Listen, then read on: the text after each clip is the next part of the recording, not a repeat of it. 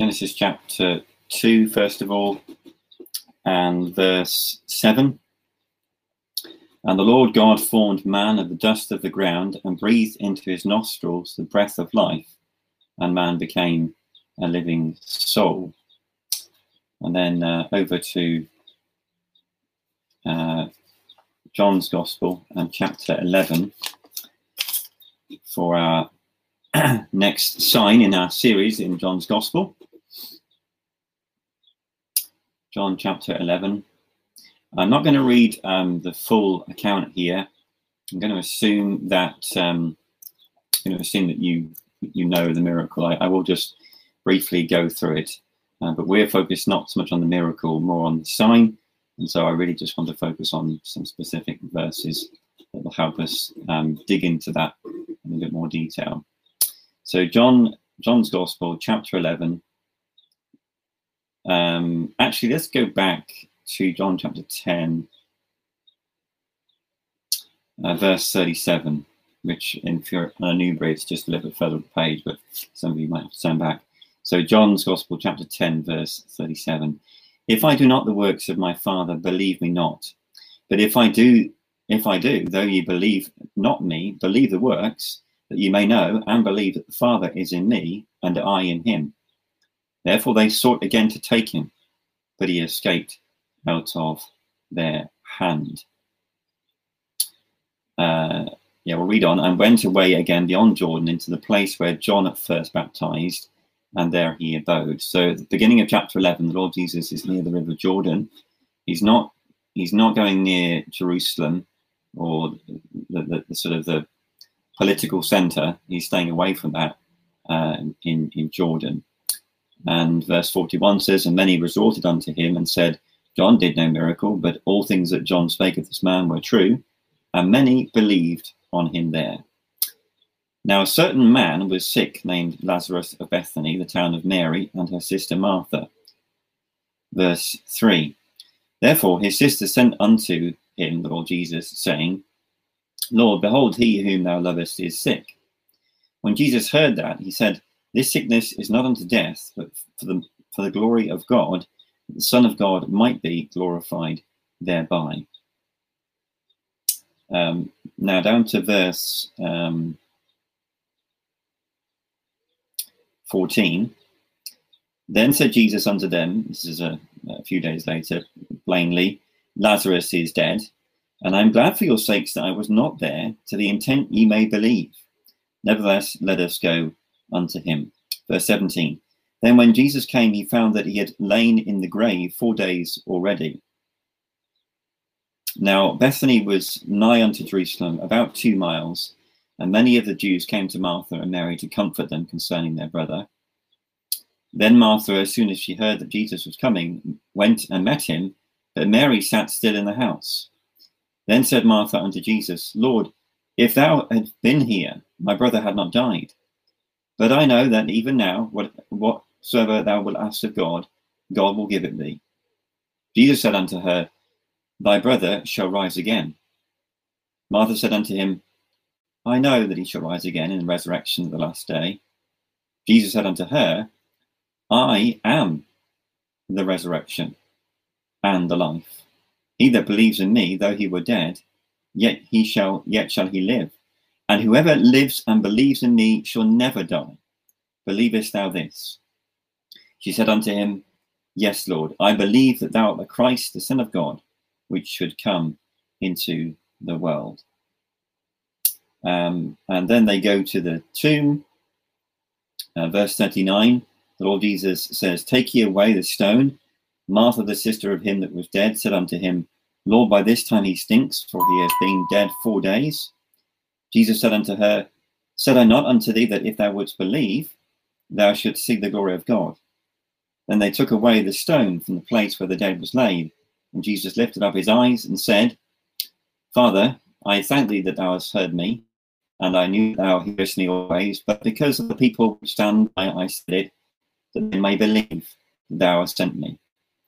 And when he thus had spoken, he cried with a loud voice, Lazarus, come forth.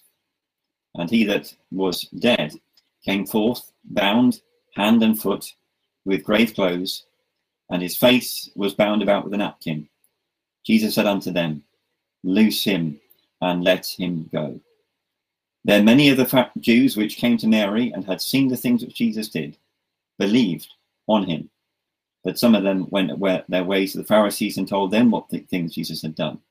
Then gathered the chief priests and the Pharisees a council and said, What do we? For this man does many miracles. If we let him thus alone, all men will believe on him.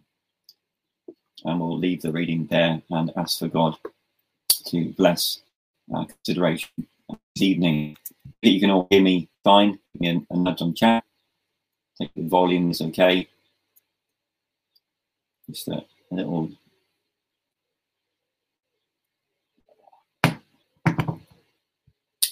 If it's if it's too quiet, then I can um, speak up. If it's uh, if it's just right, then let me know on chat. I know Paul Paul could hear me, but it's just good to know that um, it's coming through.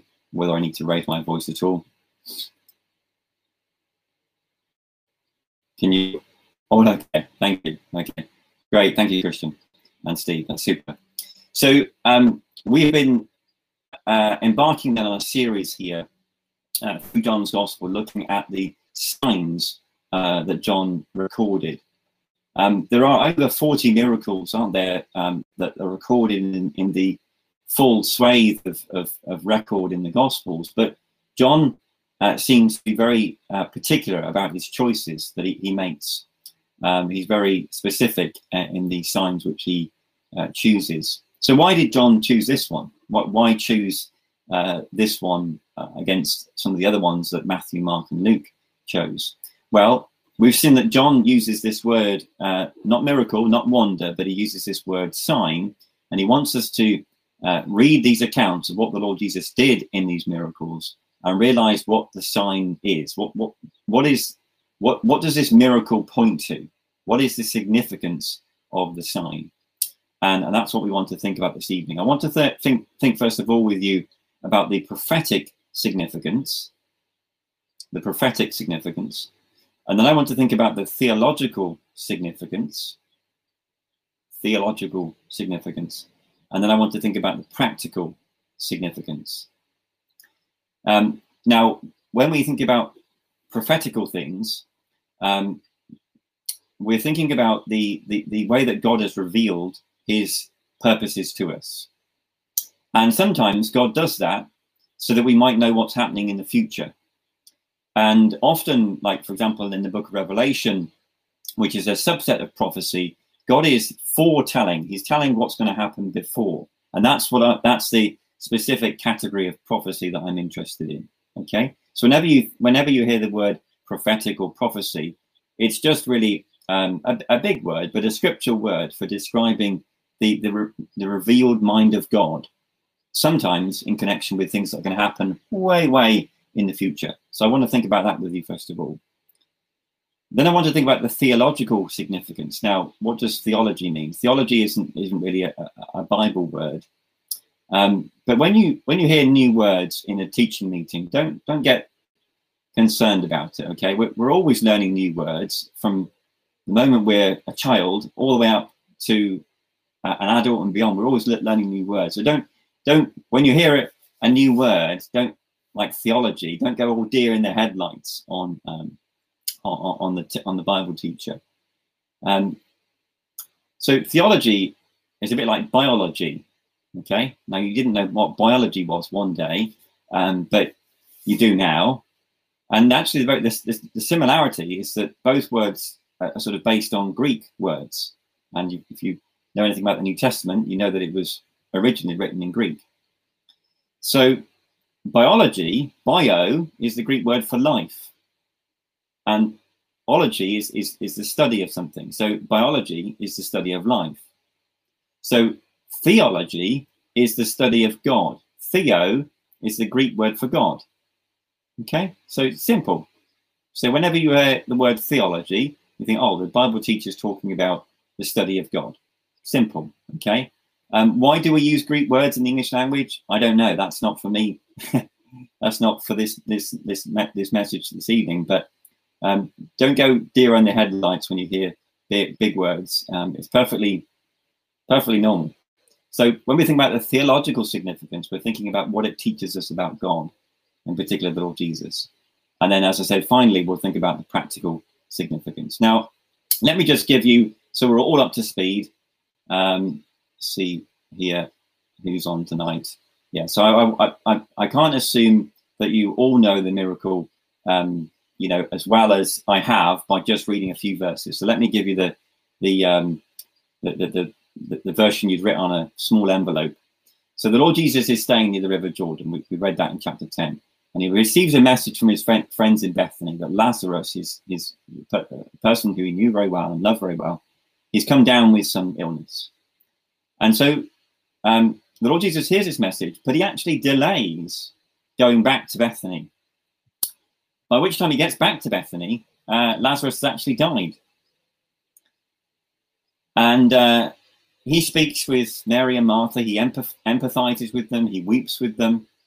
Before, as we read, asking them to open, to go, he goes to Lazarus's tomb and he asks them to open Lazarus's tomb. He prays, as we as we saw, and then he calls Lazarus out, grave clothes and all. And it's an incredible miracle. And John clearly wants us to realize its remarkable significance.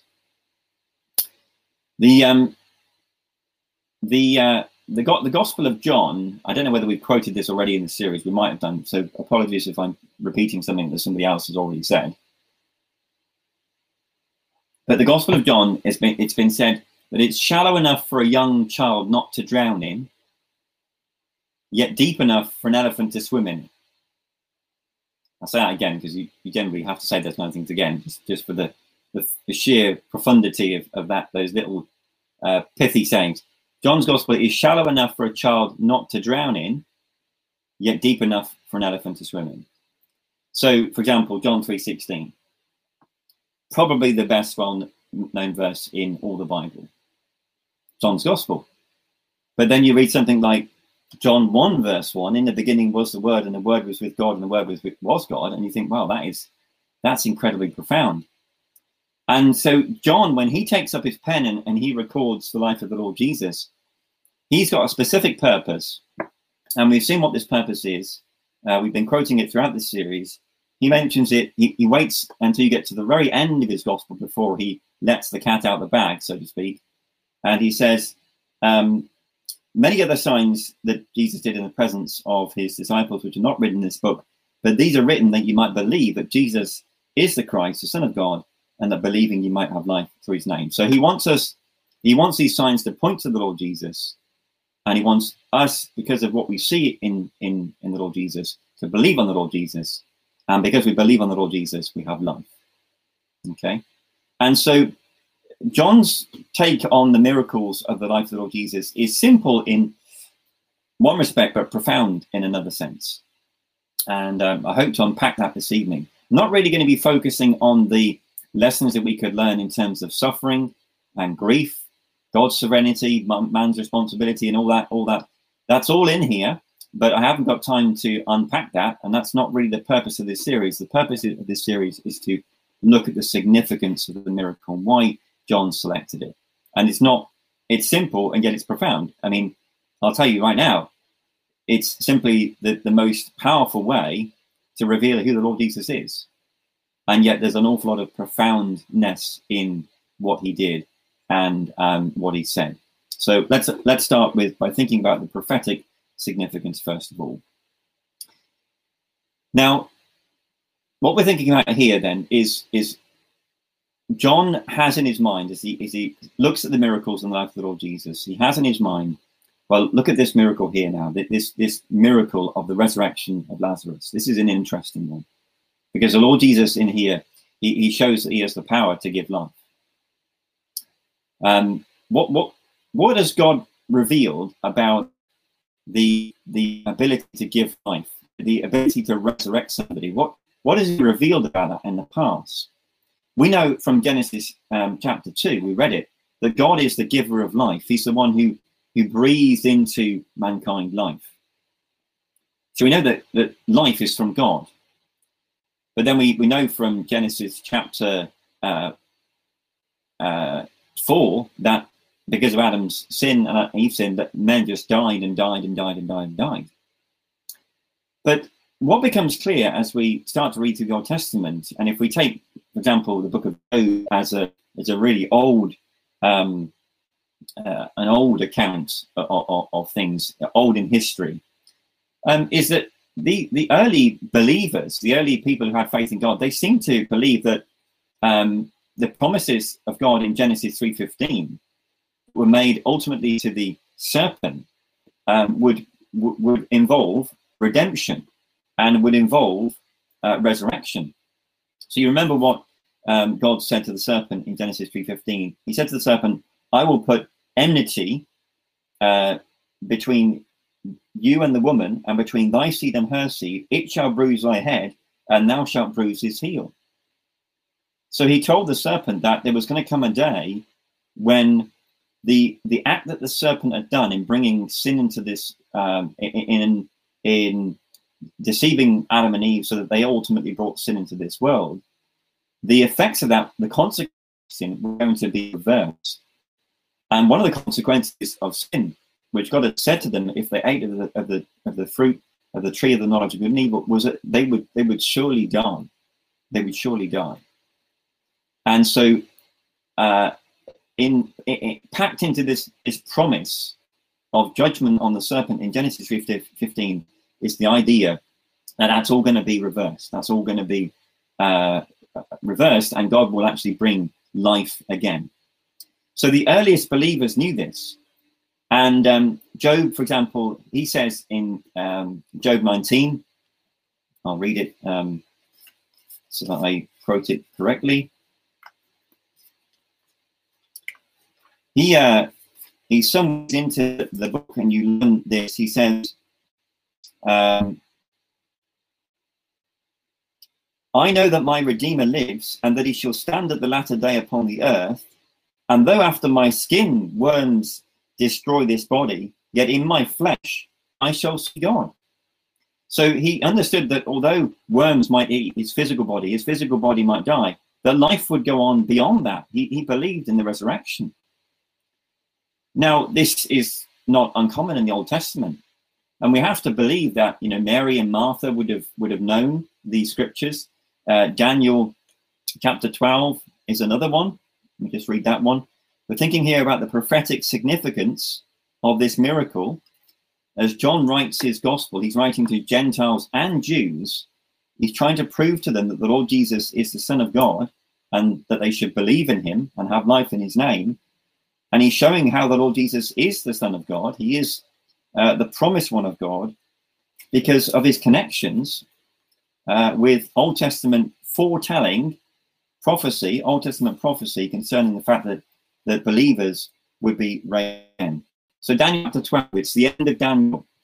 Um, Daniel is, is recording, having things revealed to himself about the end of time. And he writes in Daniel chapter 12, At that time shall Michael stand up, the great prince, which stands for the children of my people, there shall be a time of trouble. He writes about the, the great tribulation. And um, yeah, verse one, um, we'll keep reading. And there shall be a time of trouble uh, such as there never was since there was a nation, even to that same time. And at that time, thy people shall be delivered, every one that shall be found written in the book. And here it is. And many of them that sleep in the dust of the earth shall awake, some to everlasting life, and some to shame and everlasting contempt. So Daniel writes about this as well. So the miracle of the Lord Jesus here in John 11, it wasn't a surprise in one respect. They, they knew that there was going to come a day when a man would come who would crush the serpent's head and it would have the power of life itself. And in fact, what we shall see is that the Lord Jesus didn't just have the power of life. It's, it's more significant than that. So we're thinking about the prophetic significance here.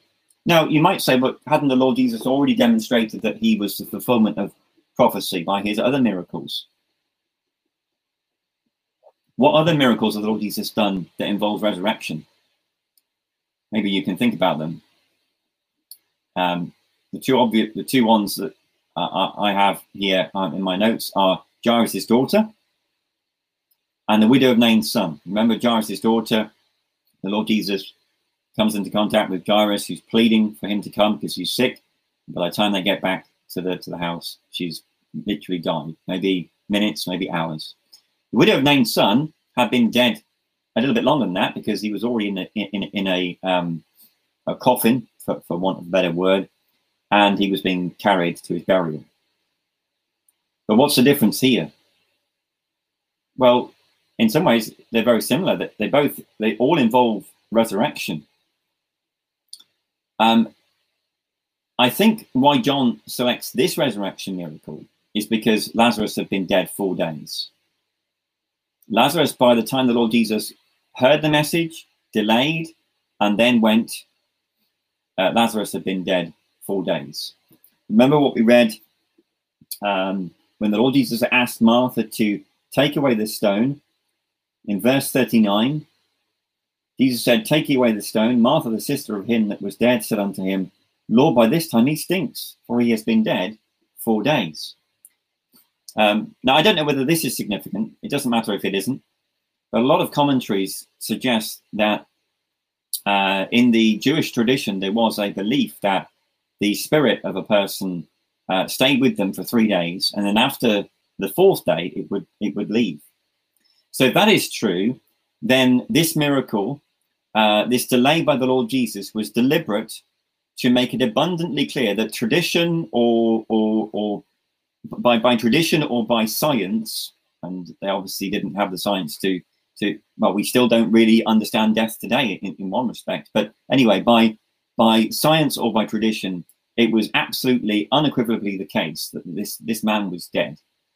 His spirit would have certainly departed if that was the Jewish tradition, and and just by the length of this miracle, if you if you don't accept the tradition, that's fine. Um, although it's clearly recorded, but if if that's if that isn't why John selects this miracle, it was at least that it that the Lazarus had been dead four days. He hadn't just died. He wasn't being carried out to his to his burial place. He was dead four days. His body would have been putrefying, which means it would have been uh, corroding in the in the in the heat of of of, of uh, this was this wasn't summertime. It was springtime, so it wasn't like the body would start to corrupt, you know, um, as quickly. This was before Passover time. So springtime, but it's still fairly warm in, in Israel uh, by that. So, so, so a, a, body when it's dead in the Middle East, it corrupts very, very quickly, um, and it is uh, it, it is very quickly um, decomposing. So the prophetic significance is this: John knows that the history. Um, look at what Martha says. Um, let's go back to um, verse 23. Jesus said unto her, Thy brother shall rise again. Martha said, I know that he shall rise again in the resurrection of the last day. So she knew. Did she know Genesis 3.15? I'm sure she did. Did she know Job? Perhaps she did. Did she know Daniel 12, verse 2? I suspect she did. And even if she didn't know all that, the Lord Jesus has said um, uh, earlier on, for us, recorded in chapter 5, verse 25 Verily, verily, I say unto you, the hour is coming, and now is, when the dead shall hear the voice of the Son of God, and they that hear shall live. So the Lord Jesus had prophesied that uh, there was going to be a resurrection even in his lifetime, never mind what these saints may or may not have known of the Old Testament prophecies. He'd already foretold this. And so what John is saying is that now, uh, off the back of, of, all that, off the back of God sending a, a promising a redeemer who would reverse the effects of Genesis chapter 3. Uh, here is the one who is the fulfillment of all that prophecy. And so, as this sign points us to the Lord Jesus, what we what we see is that there is little room for, for maneuver. We can't we can't we can't get around this. The Lord Jesus clearly was the fulfillment of prophecy, and if he was that, then we are bound to either believe in him by faith or reject him. We can reject him by all means. We don't have, we're not bound to believe him. We have a choice to reject him, as we shall see a little bit later. Um, but there, there is no way, there is no case for the defense of the Lord Jesus not being the Son of God, because prophecy has foretold it, and here it is happening right before our very eyes. So that is the prophetic significance, I think, um, that is behind this sign. Now let's think about the theological significance. It's very warm in my office, you can probably tell. Um, the theolog- I'd, ha- I'd, have the door open, but they'd probably think it was a bit strange um, walking past my office, me speaking to a screen. Well, perhaps not. Perhaps not. They perhaps they wouldn't think it was strange. Uh, present times, not all, we're all shouting at screens more often than not, aren't we nowadays?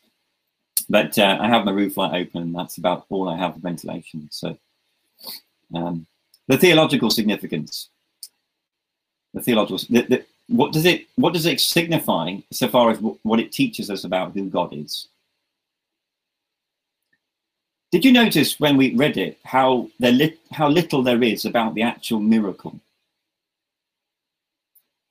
We don't get a, an account from Lazarus as he as he exits the tomb and they take the clothes off, and we don't get an account from him, do we? Of of oh, I went to heaven and came back. It's not one of those miracles the John is not, and, and the Lord Jesus wasn't, drawing our attention to the miracle. In fact, it's remarkable how simple the miracle part of it is. They open the stone, they, they open the, the grave. The Lord Jesus prays. It's a short prayer, it's not a long prayer. It's not a it's it, it he, he he um it says in verse um verse 41 jesus lifted up his eyes and said father i thank thee that thou hast heard me etc., etc. There's no um, there's no great drama here. This is perfectly normal uh, for the Lord Jesus to, to lift up his eyes. That you know that that was that was so they tell me that was commonplace. And the Lord Jesus doesn't even he he he does the, he does the bit that man could not do, or finite man could not do, and then he lets the the the, the, the finite man take over from there. He doesn't he, he resurrects him he brings him out because obviously he wouldn't have been able to move out because he was trapped by uh, by the way that they would have um, uh, buried him with with linen cloths. He wasn't embalmed like a, a an Egyptian mummy, but he would have been wrapped with with cloths, and he had a face cloth around his uh, face, um, a napkin around his face. Verse forty four. But the Lord Jesus says, "Loose him and let him go." So the significance of this miracle has nothing to do with with with the actual miracle. Because if the Lord Jesus wanted to be about the miracle, he would have he would have raised him from the dead, he would have brought him out, he would have opened. Well, first thing he would have done, he was he would have miraculously moved the stone back, because that would have been a wonderful miracle. Just before your very eyes, the stone would have moved back. And of course, that happens, but not in this miracle.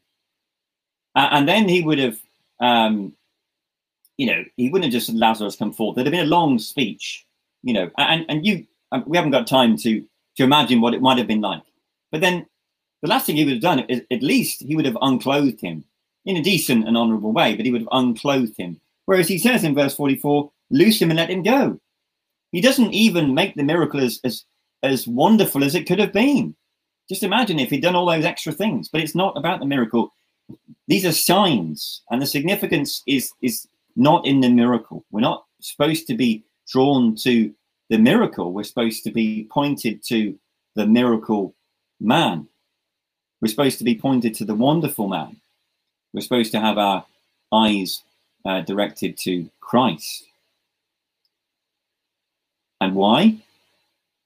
Because if he can do this, then what an amazing man he is.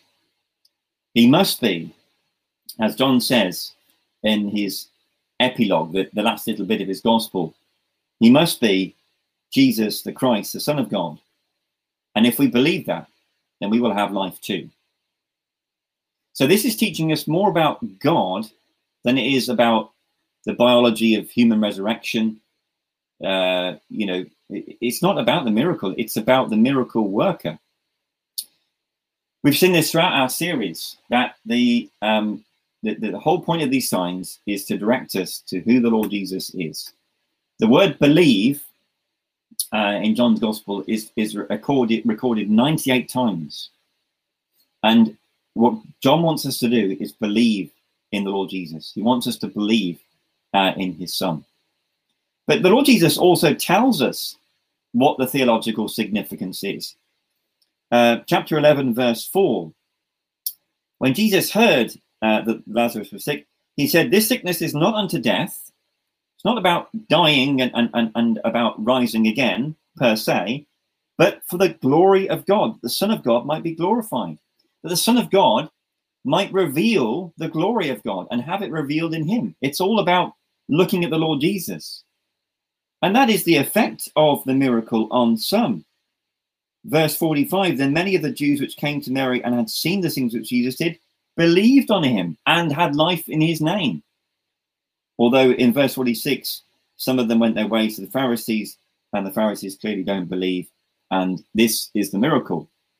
This is the miracle that uh, instigates the, the, the final, it, it, it's the last straw for these Pharisees.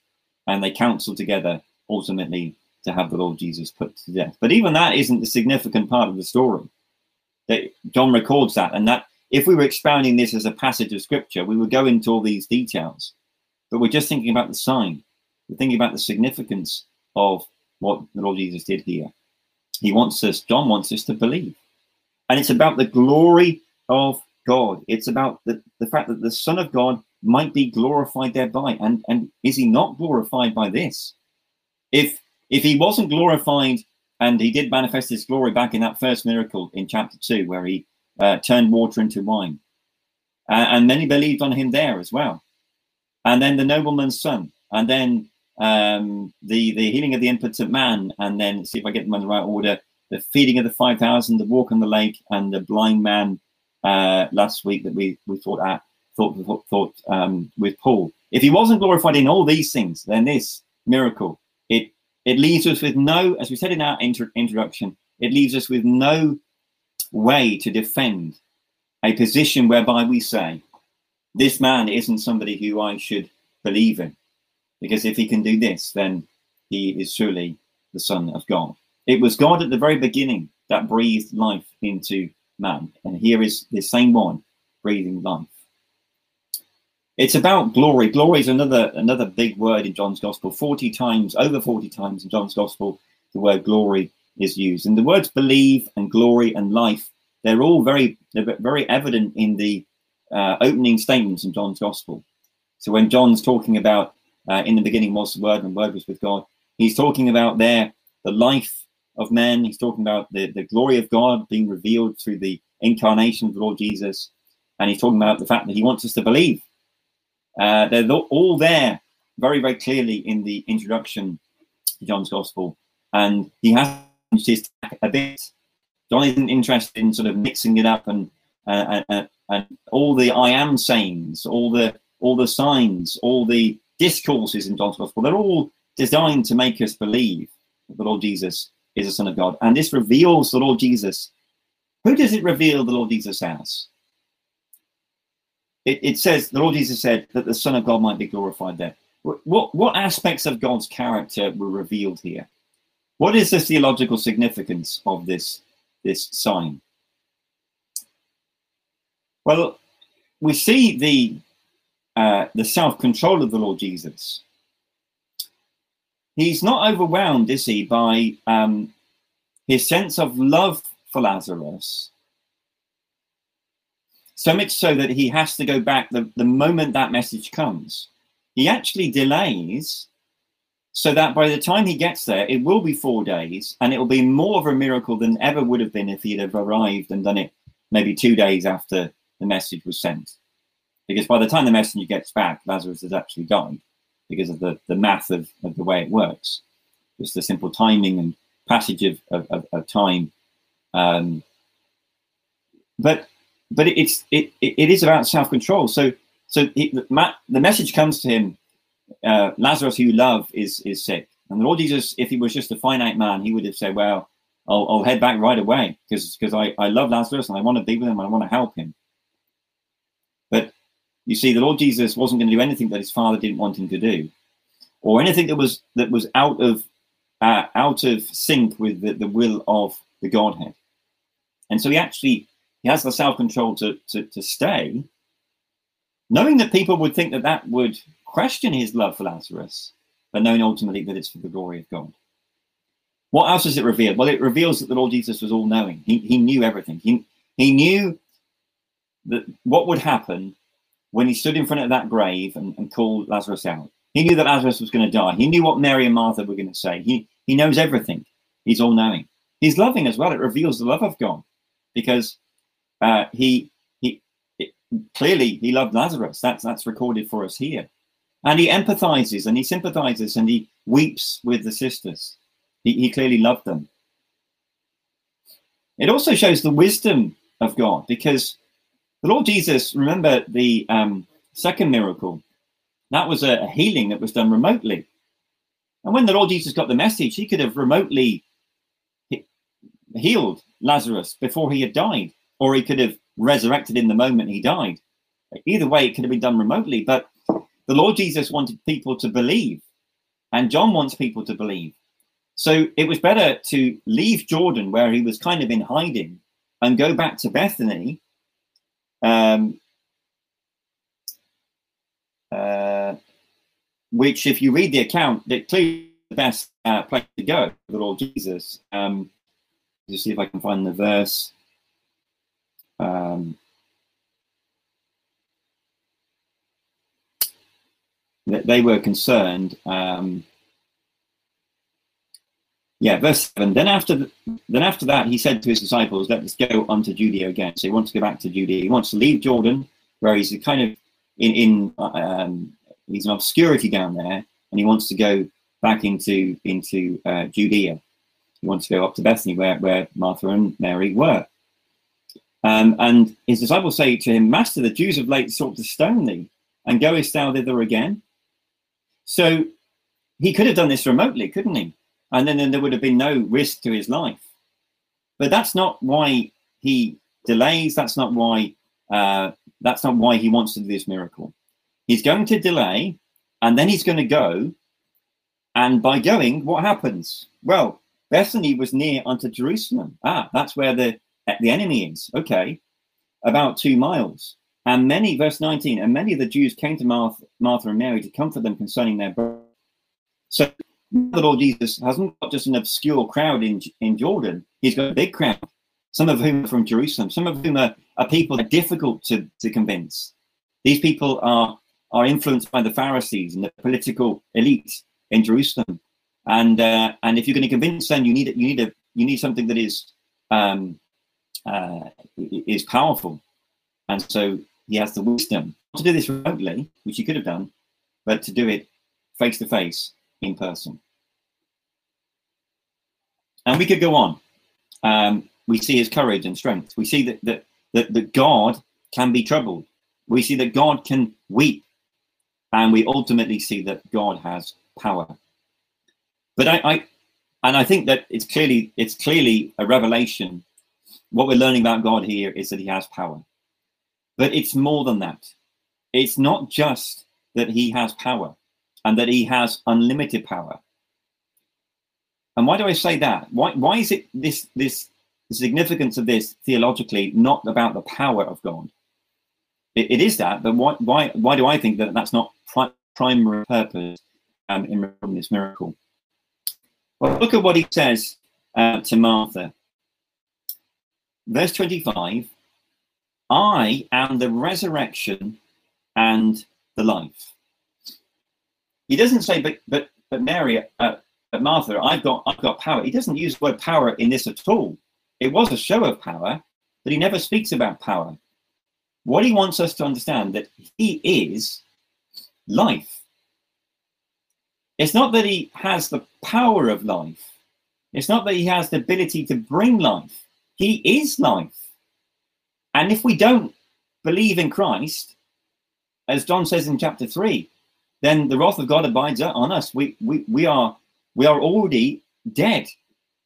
So it's not just about power. The, the, what we learn here about God is not just about that He is a powerful God, and because power is is, a, is an aspect of each of the miracles. Power to change water into wine, power to heal an impotent man, power, power, power. But the, the important thing here is that He is the source of life. He is life.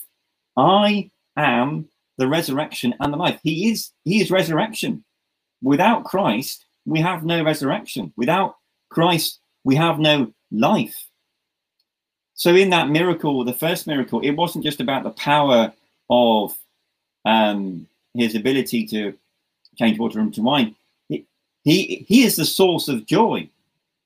He is the source of healing. He is the source of food. He is the source of light, of, of sight. He, he is the source of all these things. And he is life. I am the resurrection and the life. That's what it tells us. Is that outside God, there is no life.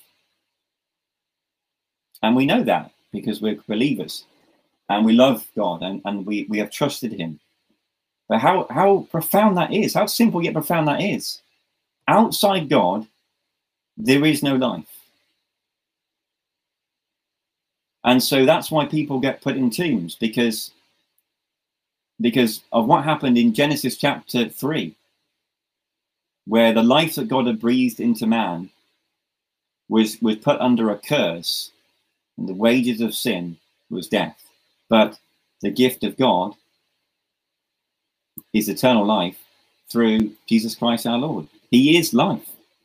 And and this brings us nicely on to our final aspect of significance, which is practical significance. That's the theological significance, the prophetical significance. What about the practical significance? Well, the first is um, th- there are many, many lessons. We could learn lessons about how we deal with suffering, how we deal with grief.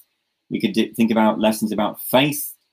Um, we could, there's loads of lessons here, but I want to just allow the the practical lesson that we're going to take away this evening just to fall off the bones of what I've already laid out. So, so what is the obvious practical lesson then from learning that this was always promised and that now it has happened in Christ and it's revealed what we always knew to be true, but what we didn't want in our sinful nature to ever admit was that he that God is the source of life. What's the practical uh, implications of that? Well, the very fun, most fundamental practical lesson we can learn from that is that we must believe. This is a convincing sign. We've said this already. It's a convincing sign, and you can't gainsay it. You can't deny it. it, it it's unequivocal. You either believe in him because you have you, you are compelled in faith to do that, or you reject him. Look at what the Pharisees said. If we let him alone, verse 48, if we let him thus alone, all men will believe on him. They, do, they weren't saying, oh, this didn't happen. Um, and and and and a bit like the, the miracle last week, uh, last week in our study, uh, you know, maybe he was the man who was uh, made uh, to get uh, to have sight. Maybe he was, maybe he wasn't. We, we don't know. Ask his parents. You know, we're not we're not we're not we're not very sure. No, it, it, there's there's no there's no doubt here. They, the Pharisees weren't debating whether this miracle had happened and whether it truly indicated that whether the Lord Jesus was the Son of God they they they know it it does, and their problem is not that, they, that they can't accept that.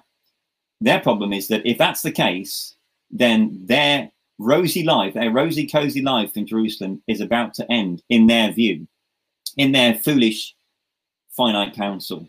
They say, if we let him thus alone, all will believe on him, and the Romans shall come and take away both our place and nation. They weren't interested at all in uh, in spiritual things. These were evil men, uh, with a few exceptions. We know that some of these men they came to faith, but the Pharisees as a category. The Sadducees as a category. These political elite in the Sanhedrin, uh, they were motivated uh, politically, and it was all about the money and the lifestyle, the material things. It was about the here and now, and that's largely true for a good portion of uh, modern day Israel there are there are there are some Jews, some Israelites, however, that it's more than that. They are true children of Abraham. And they look at this miracle and they realize that it's not about the land anymore, really. It's about the fact that this Messiah has come and they must believe in him. So that is practically, uh, it is an evangelical thing, right? It's, it's about what this tells us about the gospel.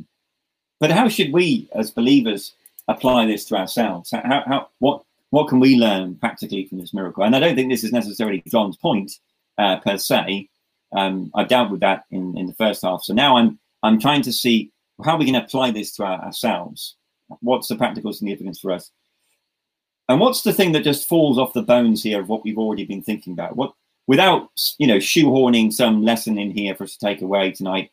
What's the thing that's just there on the surface? Well, these signs were written that we might believe that Jesus is the Christ, the Son of God, and that believing we might have life through his name. And this sign made people do that. The risen Lazarus was such a problem for the Jewish community that they want the Pharisees wanted to get rid of him. Lazarus was living proof that Christ was who he claimed to be. There was no way they could deny that.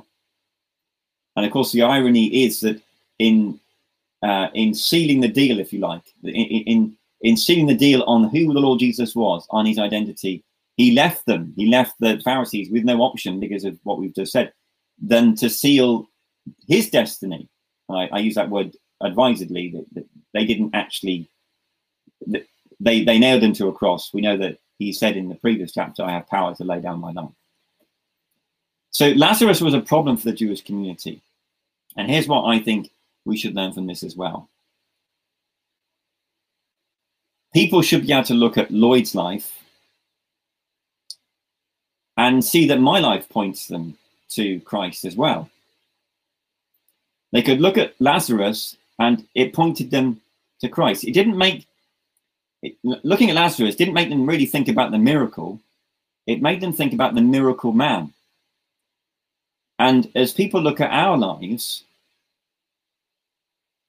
our lives, our testimony, our witness should make those people looking on look to Christ as well. And that believing on him, they might have life. So that we, as resurrected people, right, our physical bodies might die, but after worms, uh, as Job says, then I, I as, as people look at our lives, they should be so compelling in their evidence of what Christ can do in an unregenerate life by redeeming our lives that can look at us and have no other no other options than either believe because uh, beyond all reasonable doubt it's clear that Christ is who he says he is or they reject him outright and they go to a lost eternity. And so I think that's what the application is. And I think that's very powerful. I don't know about you, but as I've pondered that a little bit, I haven't had a chance to ponder it much, but it's quite it's quite sobering, isn't it? Are there are there there always are. There are always things in my life which send mixed messages to a lost world. And so the ability for my life to be a sign that points people to Christ is muted by the fact, is, is diminished by the fact that Christ's resurrection life in me isn't at work as it should be. And so I, I, become a sign that is kind of obscured.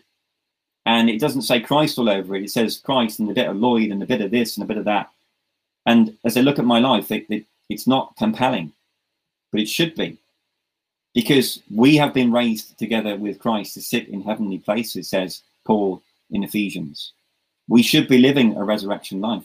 Paul says in Philippians 3 um, that he's counted all things, uh, all, all, those things would obscure uh, a witness's visibility of what Christ can do with the life, um, had been counted as done.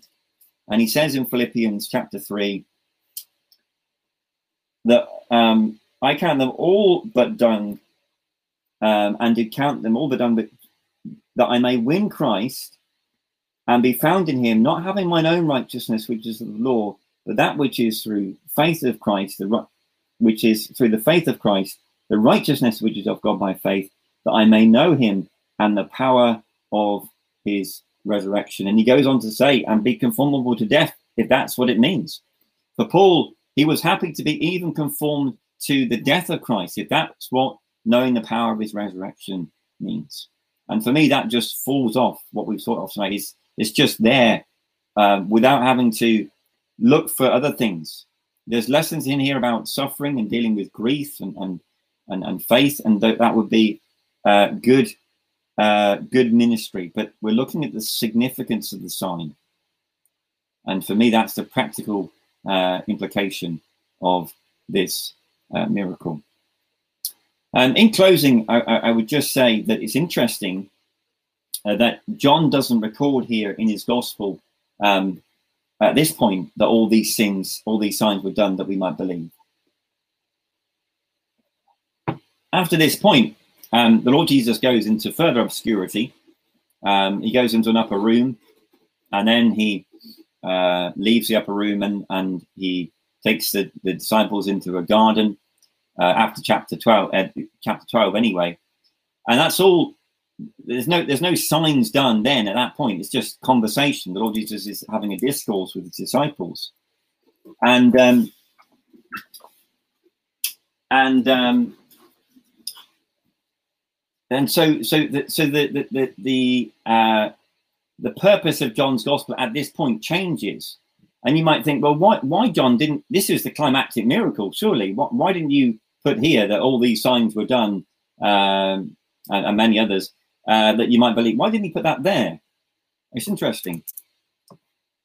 Um, we will go on next week to think about the draft of fishes.